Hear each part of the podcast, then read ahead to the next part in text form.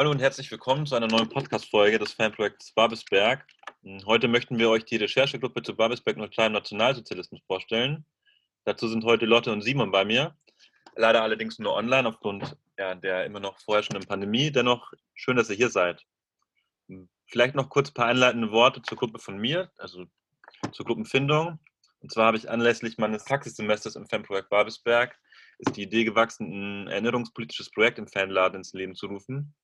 Und da über die Geschichte des S V Babelsberg null drei im Nationalsozialismus noch nicht allzu viel bekannt ist, lag es so ein bisschen auf der Hand, dafür eine kleine Projektgruppe zu gründen, die sich mit der Historie des Vereins zur fraglichen Zeit befasst. Aber mehr dazu erzählen euch jetzt meine beiden Gäste. Vielleicht wollt ihr euch und eure Gruppe erstmal kurz vorstellen und erzählen, wie ihr auf die Gruppe aufmerksam geworden seid. Also ich bin Lotte und da sich Babelsberg halt so deutlich gegen rechts stellt und ähm, eher ein linker Verein ist, fand ich schon immer interessant zu wissen, was die denn in der Zeit des Nationalsozialismus gemacht haben und wie sich der Verein während des Hitler-Regimes, warum der halt bestehen bleiben konnte und wie es mit den Spielern und Vereinsleitern aussah. Und grundsätzlich fand ich es oder finde ich es wichtig, dass sich gerade ein Verein wie Babelsberg damit auseinandersetzt und seine Geschichte aufarbeitet. Ja, hi, ich bin Simon. Erstmal äh, Grüße raus an alle null drei Fans und Interessierten und auch erstmal danke an dich, Max, für die Einladung. Genau, ich bin auch Teil dieser Recherchegruppe und es gibt seit äh, Anfang August ungefähr. Wir sind im Kern der Gruppe circa sechs Personen ähm, unterschiedlichen Alters und wir haben auch so von den TeilnehmerInnen unterschiedliche Voraussetzungen so an Grundwissen, was Recherche heißt zum Beispiel ähm, und auch was das Grundwissen direkt über den Verein betrifft. Und deswegen haben wir versucht, uns da halt auch gegenseitig zu unterstützen und alle haben dann quasi so Aufgaben übernommen, die sie halt besonders interessiert haben oder die sie halt auch bewältigen konnten bisher. Wie bin ich da so in diese Gruppe gekommen? Also ähm, kurz bevor die ins Leben gerufen wurde und dann halt auch quasi vom ähm, Fanprojekt beworben wurde, hatte ich so in der, im Freundeskreis die Diskussion darüber, dass es irgendwie paradox ist, dass ein Verein, der ähm, eher bekannt dafür ist, eine linke Fanszene zu haben, als für irgendwelche sportlichen Erfolge und ähm, auch, dass dieses, dieser antifaschiste, äh, antifaschistische Grundkonsens ja mittlerweile auch vom Verein sogar ein bisschen vermarktet wird, dass wir halt einen Vereinsnamen tragen, den es so eigentlich erst seit der N S-Zeit gibt oder beziehungsweise damals so danach umbenannt wurden. Und deswegen hat mich dann auch generell halt die Frage beschäftigt, wie ist diese Zeit damals überhaupt aufgearbeitet? Wie viel weiß man darüber? Wie viel wissen die Fans darüber? Und wie weit ist da überhaupt noch Wissen vorhanden? Und genau, weil die aktuelle Situation auch so ist, dass man halt sein Fanleben nur eingeschränkt ausleben kann oder momentan ja jetzt wieder gar nicht mehr, fand ich das eigentlich auch eine gute Idee, solche Zeiten wie jetzt gerade mal für solche Rechercheprojekte zum Beispiel zu nutzen. Genau. Ja, danke für euren kleinen Einblick in, genau, in eure Intentionen und eure ähm, Herangehensweisen. Ihr habt euch ja dann Anfang August, gab es dann das erste Treffen. Wie waren dann die ersten Schritte? Wie seid ihr denn vorgegangen? Also wir haben alle erstmal bemerkt, dass über die Zeit des Vereins während dem Nationalsozialismus wenig bis gar nichts bekannt ist eigentlich oder zumindest an Wissen verbreitet. Und äh, so gibt es auf der Webseite des Vereins nur eine chronologische Aufzählung der Vereinsgeschichte in der N S-Zeit, die zwar quasi erwähnt wird, ähm, aber da kommen eher so Daten über Erfolge und Misserfolge vor, also eher das spielerische Geschehen, aber das ist quasi überhaupt nicht zeitlich und historisch eingeordnet. Und auch bei der Vorabrecherche im Internet, so zum Beispiel klassischer Wikipedia-Artikel, hat man eigentlich eher nur die Verweise darauf bekommen, wann der Verein wie umgenannt wurde, aber selten auch die richtigen Gründe dahinter. Also eher so eine Zeittafel, sage ich mal. Und deswegen haben wir uns eigentlich beim ersten Treffen erstmal überlegt, was wir uns für Ziele setzen wollen, was den einzelnen Mitgliedern so wichtig ist. Und dann ähm, zum Beispiel haben wir uns die Fragen gestellt, dass es äh, jüdische Spieler gab oder Funktionäre beim S V B in dieser Zeit oder vorher. Da wurde alles zum Beispiel aus dem Verein ausgeschlossen. Dann ähm, nach der Machtübernahme, wie wurde die N S-Gesetzgebung im Sport umgesetzt, direkt beim Verein jetzt zum Beispiel. Ähm, wie war der Verein vor neunzehnhundertdreiunddreißig personell aufgestellt und was hat sich danach verändert? Gleichzeitig aber auch, wie war das Verhältnis vom Verein zu den Nazi-Funktionären in Potsdam direkt, also auch in der regionalen Politik und gab es Nazi-Funktionäre beim S V B selber Und wie hat sich der Verein eben gegenüber der N S D A P positioniert und hat er das überhaupt? Und ähm, aber auch, wie es halt nach neunzehnhundertfünfundvierzig dann äh, weiterging mit dem S V B in der D D R-Zeit. Ja, um, um diese Fragen nachzugehen, haben wir uns dann halt angefangen, uns eine Quellensammlung anzulegen. Und dann war eben der Plan, dass wir ähm, auf verschiedene ähm, Archive in Potsdam zurückgreifen, ähm, eine vereinseigene Chronik zu durchforsten, auch mal bei jüdischen Gemeinden zum Beispiel in Potsdam nachzufragen, ob es da irgendwie Wissen darüber gibt oder ob da jemand weiß, ob es da jemand gibt, den wir anfragen, äh, anfragen können. Und dann auch einen Potsdamer Stadthistoriker haben wir angeschrieben und ähm, auch ein anderes Geschichtsprojekt aus Babelsberg befragt. Ähm, Im Vordergrund stand dabei für uns eine Liste mit Spielern und Funktionären zu bekommen, eben die vor neunzehnhundertdreiunddreißig oder dann ab neunzehnhundertdreiunddreißig oder ähm, über diese Zeit hinaus im Verein tätig waren, um so davon auszugehen, zu deren Biografien recherchieren zu können. Wir haben aber auch beim ersten Treffen direkt gemerkt, dass wir die Gruppe auch als Anlass nehmen wollen, neben der Recherche verschiedene Sachen zu machen zur Vereinsvergangenheit und äh, mehreren erinnerungspolitischen Tätigkeiten nachzugehen.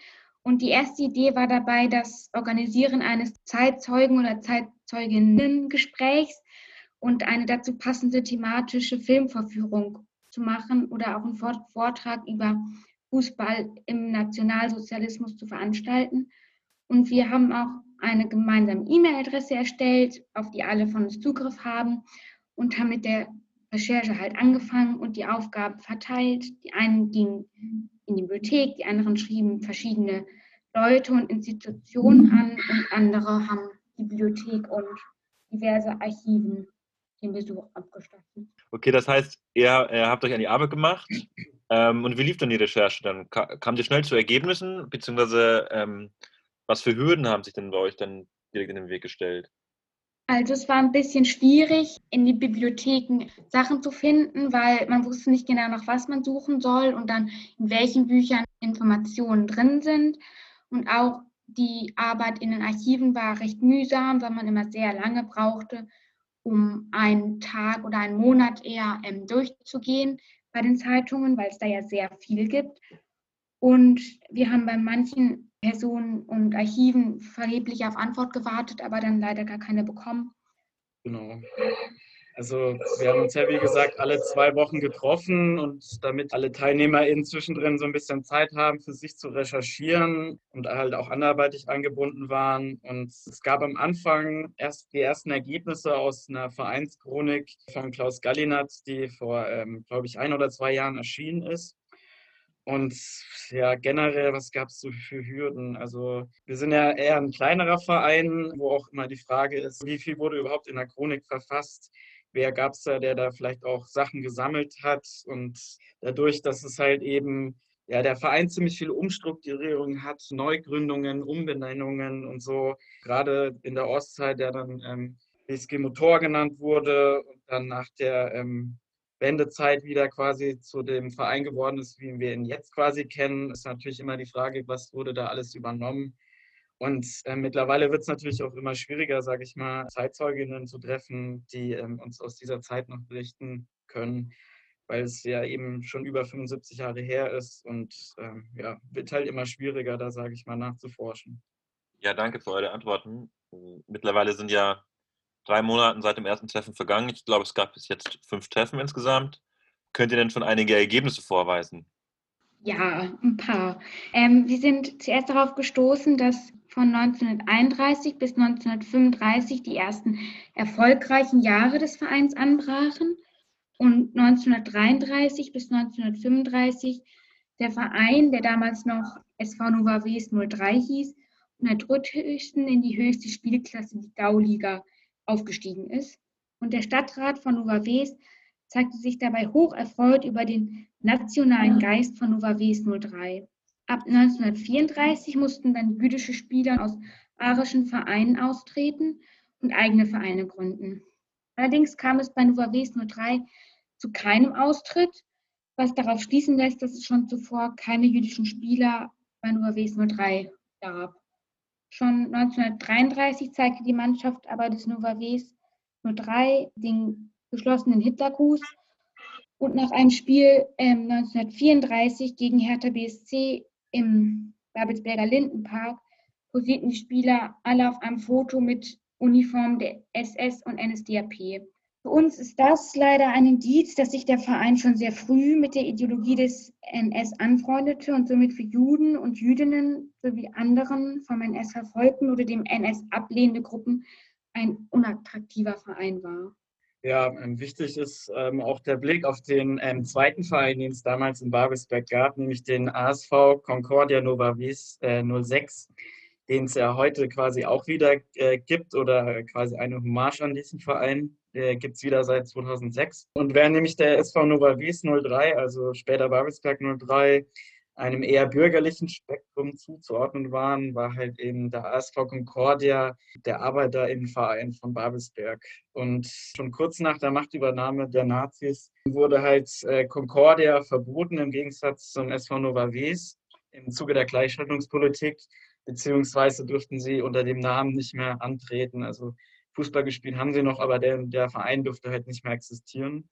Und der S V Nowawes null drei konnte somit als nur weiter existieren, weil er sich mit den Nazis zumindest arrangiert hatte. Also so viel, so viel wissen wir, denke ich, schon mal. Und ab dem Jahr neunzehnhundertfünfunddreißig wurde in Deutschland äh, die Wehrpflicht wieder eingeführt. Und deshalb viele Spieler des, der, des Vereins in Potsdam ähm, auch stationierte Soldaten waren. Ähm, zum Beispiel der Spieler Karl Bertram war Teil der Legion Condor und einer deutschen Luftwaffeneinheit zur Unterstützung des spanischen Diktators im spanischen Bürgerkrieg, wo er dann auch gefallen ist. Ich glaube Ende der dreißiger, also kurz vor Kriegsende dort. Und nicht nur die Spieler waren überzeugte Nationalsozialisten. Also ab neunzehnhundertsechsunddreißig war der hohe S A-Funktionär Doktor Walter Seering Vereinsführer.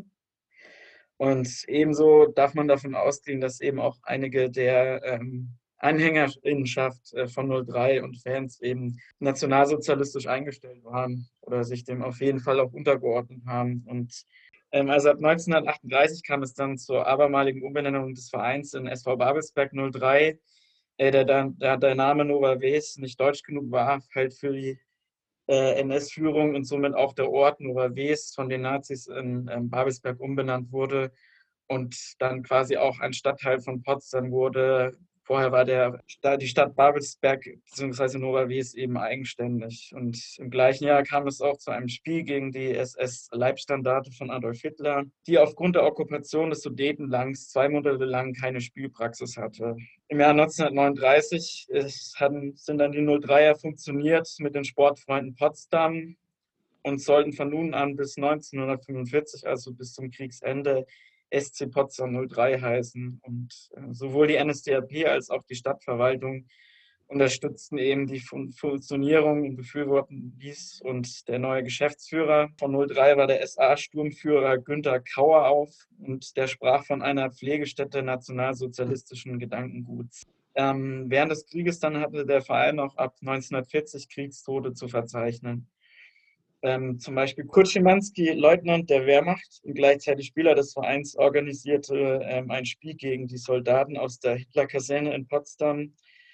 Und der Spielbetrieb ging dann auch tatsächlich bis Januar neunzehnhundertfünfundvierzig, also bis ähm, wenige Monate vor Kriegsende. Und es gab zwar keinen ähm, normalen Lig- äh, Ligenbetrieb mehr, aber die Moral der Bevölkerung soll aufrecht gehalten werden. Und man wollte halt so tun, als wäre halt zu Hause alles in Ordnung. Ja, danke. Das ist ja schon mal gar nicht so wenig. Wie würdet ihr denn die ersten Ergebnisse, die ihr jetzt so recherchiert habt, einordnen? Und welche Fra- weiteren Fragen ergeben sich für euch auch vielleicht daraus? Durch die gerade genannten Recherchergebnisse sind wir auf jeden Fall schon zu einigen Schlüssen gekommen. Zum Beispiel, dass sich der Verein während der Zeit mit dem herrschenden Nazis gut arrangiert hat und durch sie gefördert wurde und sowohl auch überzeugten die Spieler, aber auch die Funktionäre in ihren Reihen.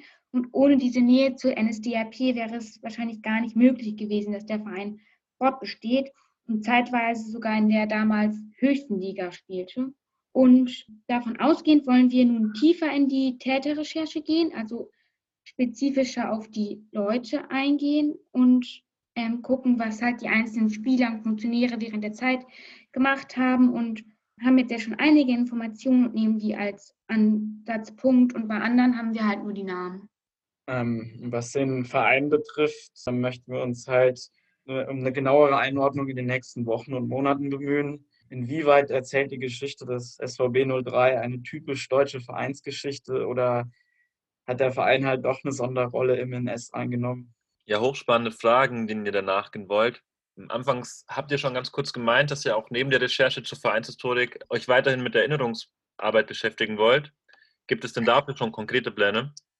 In den kommenden Monaten wollen wir kontinuierlich weiterarbeiten, um einen genaueren Einblick über die Vergangenheit des Vereins zu bekommen. Aber die Auseinandersetzung mit der eigenen Vereinsgeschichte wollen wir dabei auch gleichzeitig als Anlass nutzen, uns weitergehend mit der Erinnerungsarbeit zu beschäftigen.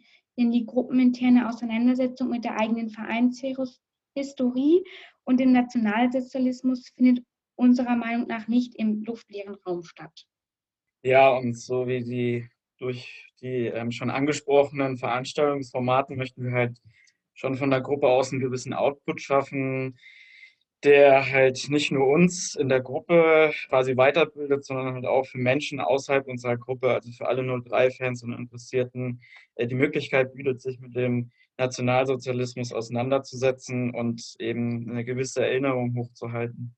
Ja, das, das, das klingt doch spannend. Ähm, ja, vielen Dank euch beiden für eure Zeit und den kurzen Einblick in eure Arbeit.